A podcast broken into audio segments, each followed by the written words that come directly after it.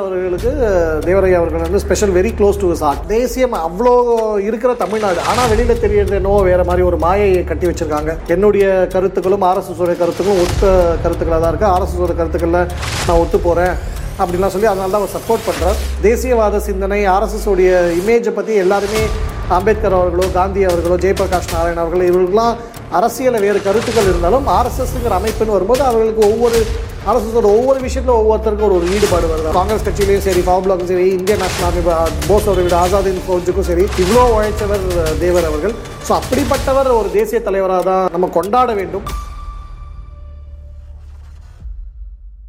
Media நேயர்களுக்கு நெஞ்சார்ந்த வணக்கம். பசுமன் முத்துராமலிங்க தேவரையாவுடைய பிறந்த நாள் நினைவு நாள் இரண்டு நாளுமே ஒன்றா வருது. அவரை பற்றி நம்ம பேசுறதுக்கு யாரை கூப்பிடலாம் யார்கிட்ட கேட்கலான்னு யோசிக்கும் போது அவரை பற்றி நிறைய படிச்சு அவரை பற்றி நிறைய விஷயங்கள் தெரிஞ்சு வச்சிருக்கிற திரு சீனிவாசன் ரவிச்சந்திரன் நமக்கு நினைவில் வந்தார். அவரை பற்றி நமக்கு அறிமுகமே தேவையில்லை. நம்ம அன்றாட தொலைக்காட்சி விவாதத்தில் நிறைய பார்த்துருப்போம். அவரை பற்றி நிறைய கருத்துக்கள் நம்ம கேட்டிருப்போம். அவர் நம்மோடு இருந்திருக்கின்றார். அவரை வரவேற்பதில் மீண்டும் மகிழ்ச்சி அடைகின்றோம். வணக்கம். வணக்கம். நல்லா இருக்கீங்களா? நல்லா இருக்கேன். நீங்கள் நல்லா இருக்கீங்களா? நல்லா இருக்கேன். தமிழகத்தின் அடையாளங்கள் நிறைய இருக்குது. அதுல ஒருவரா பசுமன் தேவரையா பார்க்கப்படுறோம். அதை பத்தி கொஞ்சம் சொல்லுங்களேன் அது எப்படின்றது. பசும்பன் தேவரையாவுடைய வாழ்க்கை வரலாறு வந்து ஒரு இன்ஸ்பிரேஷனல் வரலாறு. அதாவது நம்ம எல்லாருமே அதை அந்த வாழ்க்கை வரலாறை படிக்கணும். கண்டிப்பாக தமிழகத்தில் ஒரு அரசியல் அறிவு இருக்கணும் இல்லாட்டி அரசியல் ஆர்வம் இருக்கணும்னு இல்லை. ஒரு ஜென்ரலாகவே ஒரு ஆதர்ஷன புருஷர்கள் நம்ம பார்ப்போம்ல.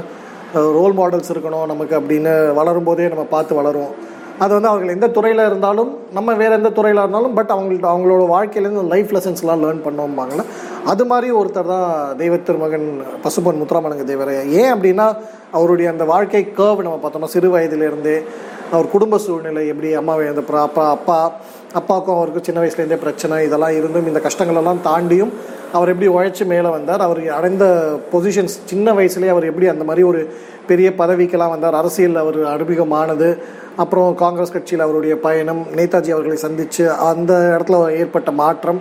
அதுக்கப்புறம் அவர் எப்படி கடைசி வரைக்கும் நேதாஜி அவர்கள் இருந்தார்? நேதாஜியோட மறைவுக்கு பிறகும் அவர் எப்படி எந்த மாதிரி பயணத்தை வந்து அவர் தொடர்ந்தார்? தமிழ்நாட்டில் அந்த மாதிரி எந்த மாதிரி தாக்கத்தை அவருடைய வாழ்க்கையும் அவருடைய அரசியலும் ஏற்பட்டது அப்படிங்கிறத கண்டிப்பாக எல்லாரும் தெரிஞ்சுக்கணும். அரசியல் நான் சொன்ன மாதிரி அரசியலுக்கு அப்பாற்பட்ட ஒரு வாழ்க்கையை தெரிந்து கொள்ள வேண்டும்னா தெய்வ அது வந்து தெய்வ திருமகனார் அவருடைய வாழ்க்கை. அது ஏன்னா தமிழ்நாட்டில் வந்து இந்த இந்த மாதிரி ஒரு கொள்கைகள் இந்த மாதிரி ஒரு சிந்தனைகள் இப்படி ஒருத்தர் இன்னைக்கு இருந்தாருன்னா அவர்கள் ஈஸியாக பிராண்ட் பண்ணிடுவாங்க. அந்த மாதிரி பைனரியில் தான் இப்போ எல்லாமே ஓடுது. ஜீரோ அண்ட் ஒன்ங்கிற மாதிரி பிளாக் அண்ட் ஒயிட்டுங்கிற மாதிரி அப்படியே எல்லாத்தையுமே பிராண்ட் பண்ணுறேன் ஒன்று நீ இங்கே இருக்கணும் இல்லாட்டி அங்கே இருக்கணும். அங்கே இருக்கணும் இல்லாட்டி இங்கே இருக்கணும். நீ இங்கே இருந்தால் ஆன்டி இது இங்கே இருந்தீங்கன்னா நீ ஆன்டி அது அப்படிங்கிற மாதிரி ஆயிடுதுல்ல. ஸோ இன்றைக்கி வந்து அந்த மாதிரி ஆயிடுச்சு. ஸோ அந்த மாதிரி ஒரு சூழ்நிலையில் அவர் இன்றைக்கி இருந்தாலும் துரதிருஷ்டம் அவரையும் அந்த மாதிரி பிராண்ட் பண்ணுறதுக்கான வாய்ப்புகள் இருக்குது ஏன்னா அவருடைய கருத்துக்கள்லாம் அப்படி இருக்குது ஆனால் அதுக்கெல்லாம் அப்பாற்பட்டவராக தான் நான் அவரை பார்க்குறேன்.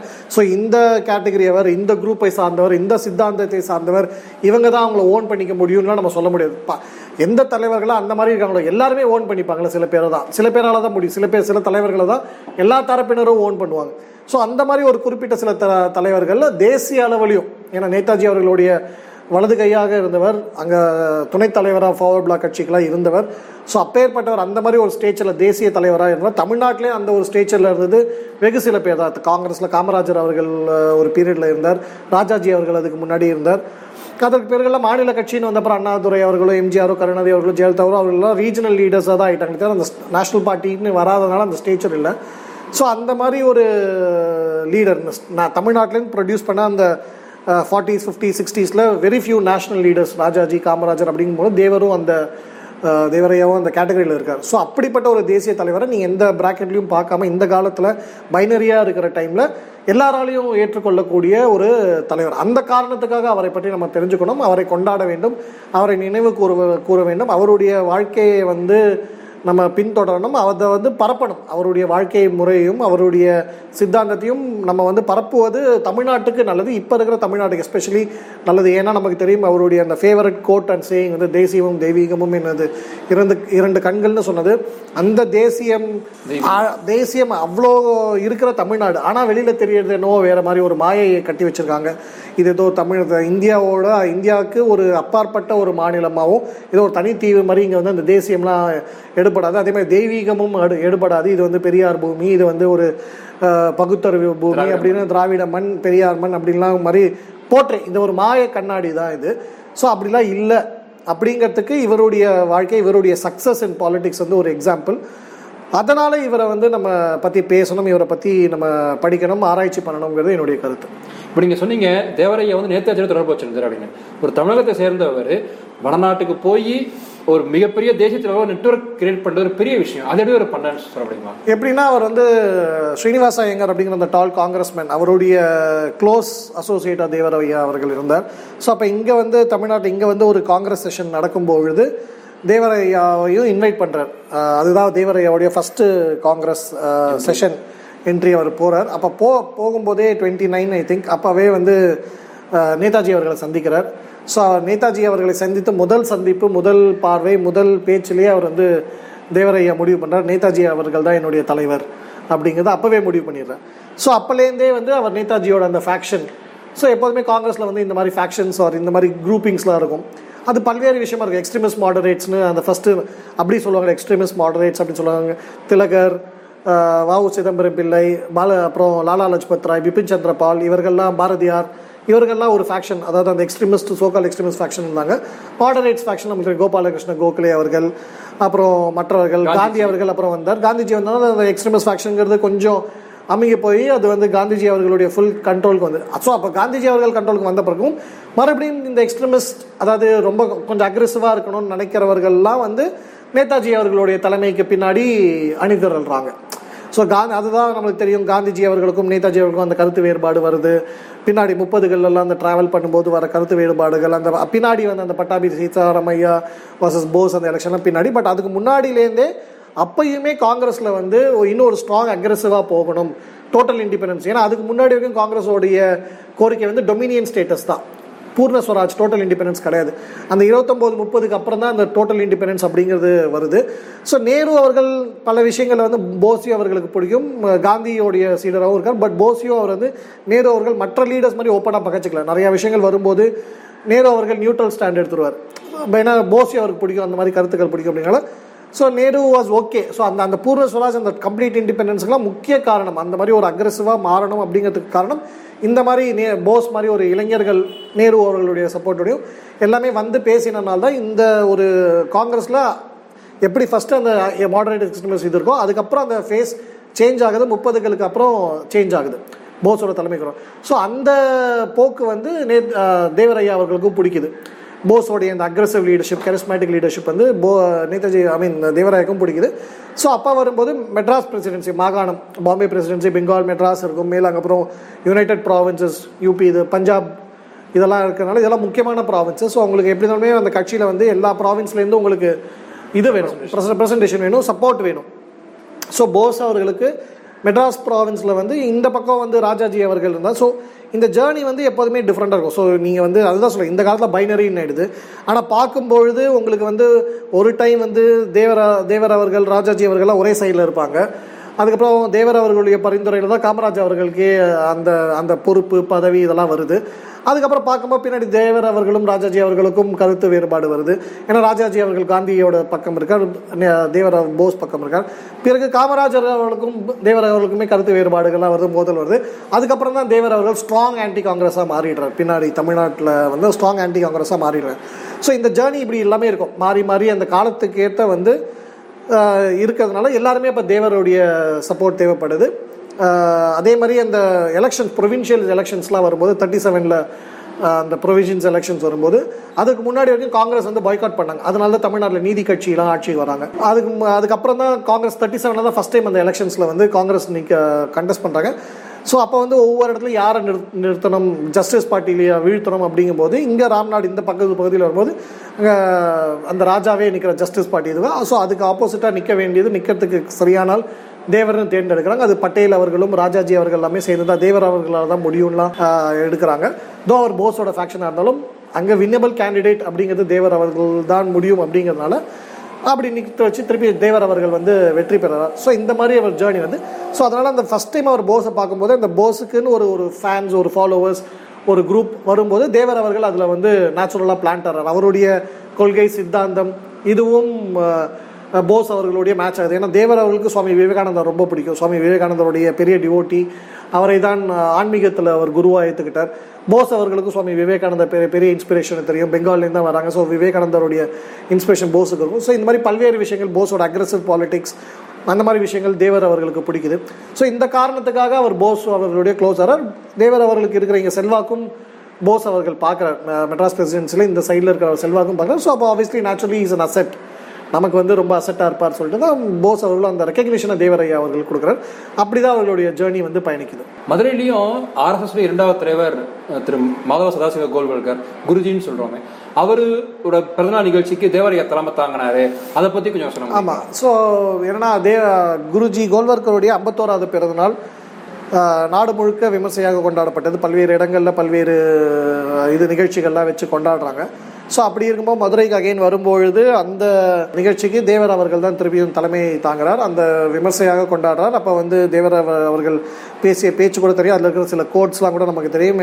என்னுடைய கருத்துக்களும் ஆர்எஸ்எஸோடைய கருத்துக்களும் ஒத்த கருத்துக்களாக தான் இருக்குது ஆர்எஸ்எஸோட கருத்துக்களில் நான் ஒத்து போகிறேன் அப்படிலாம் சொல்லி அதனால தான் அவர் சப்போர்ட் பண்ணுறார் ஸோ இந்த விஷயங்கள் வந்து தியாக பூமியிலையும் வந்திருக்கு. தினமணியிலும் வந்திருக்கு. ஸோ அதுக்கும் எவிடன்ஸ் ஆவணம்லாம் இருக்குது ஸோ குருஜி மேலே அவருக்கு எப்போதுமே அந்த பெரிய ஒரு நம்பிக்கையும் பெரிய ஒரு மரியாதையும் உண்டு தேவரையா அவர்களுக்கு.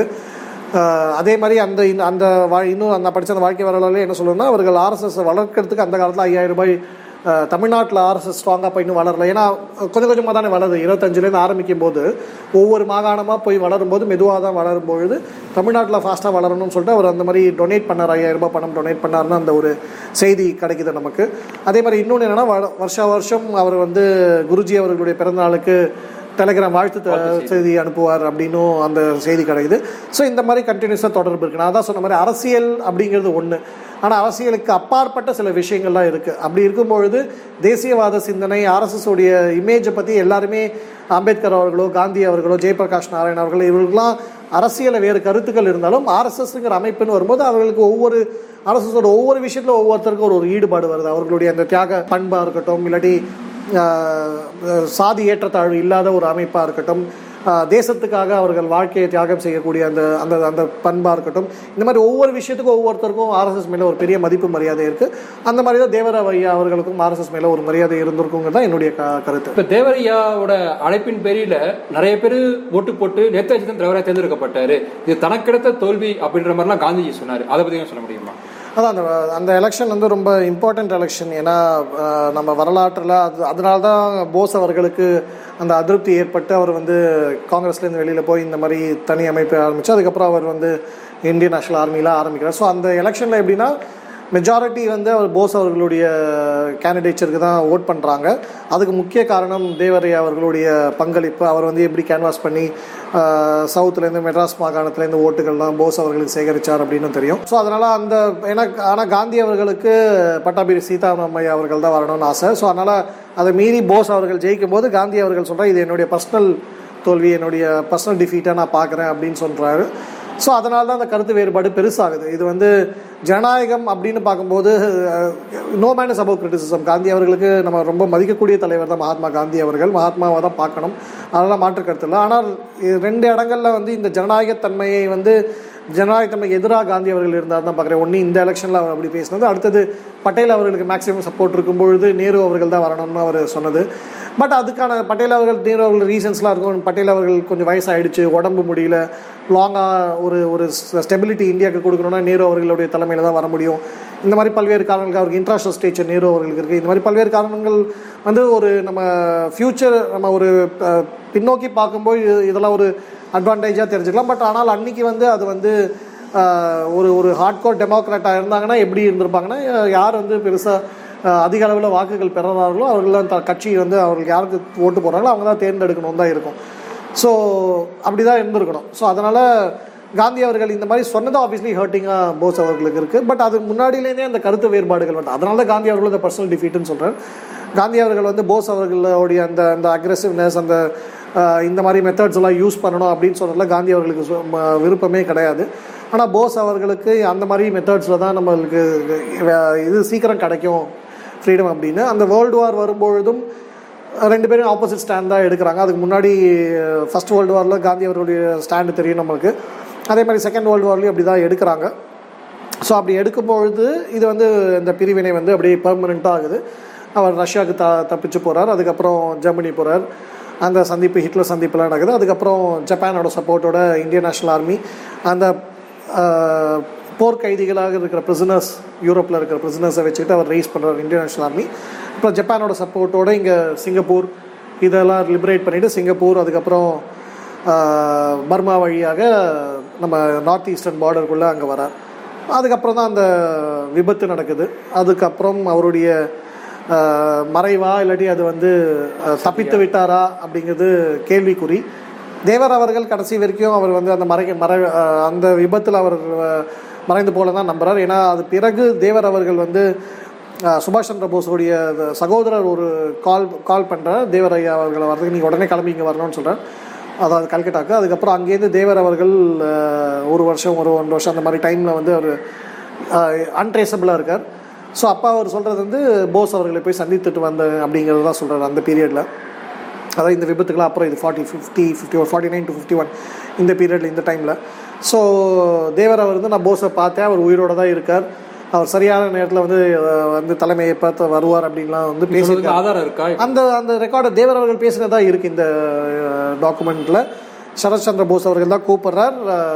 ஸோ அப்போ தான் தேவர் போறார். அப்புறம் தேவர் வந்து அந்த பீரியடில் இங்கே இல்லை. அது எல்லாருக்குமே தெரியும். அப்புறம் தான் எல்லாருமே சொல்கிறதும் அவருடைய ஹேர் ஸ்டைல் மாறுது அவர் வந்து மீசையை எடுக்கிறாரு இதெல்லாமும் அதுக்கப்புறம் தான் நடக்குது அப்படிங்கிறமும் இருக்குது ஸோ அந்த அந்த பீரியட் அவர் வந்து ஆக்சுவலி இல்லை. அதுக்கப்புறம் தான் குருஜி அவர்களுடைய இந்த பிறந்தநாள் இதெல்லாமும் நடக்குது. ஸோ அதனால் அந்த பீரியடில் அவர் இல்லாத பொழுது அவர் வந்து எங்கே போயிருப்பார்?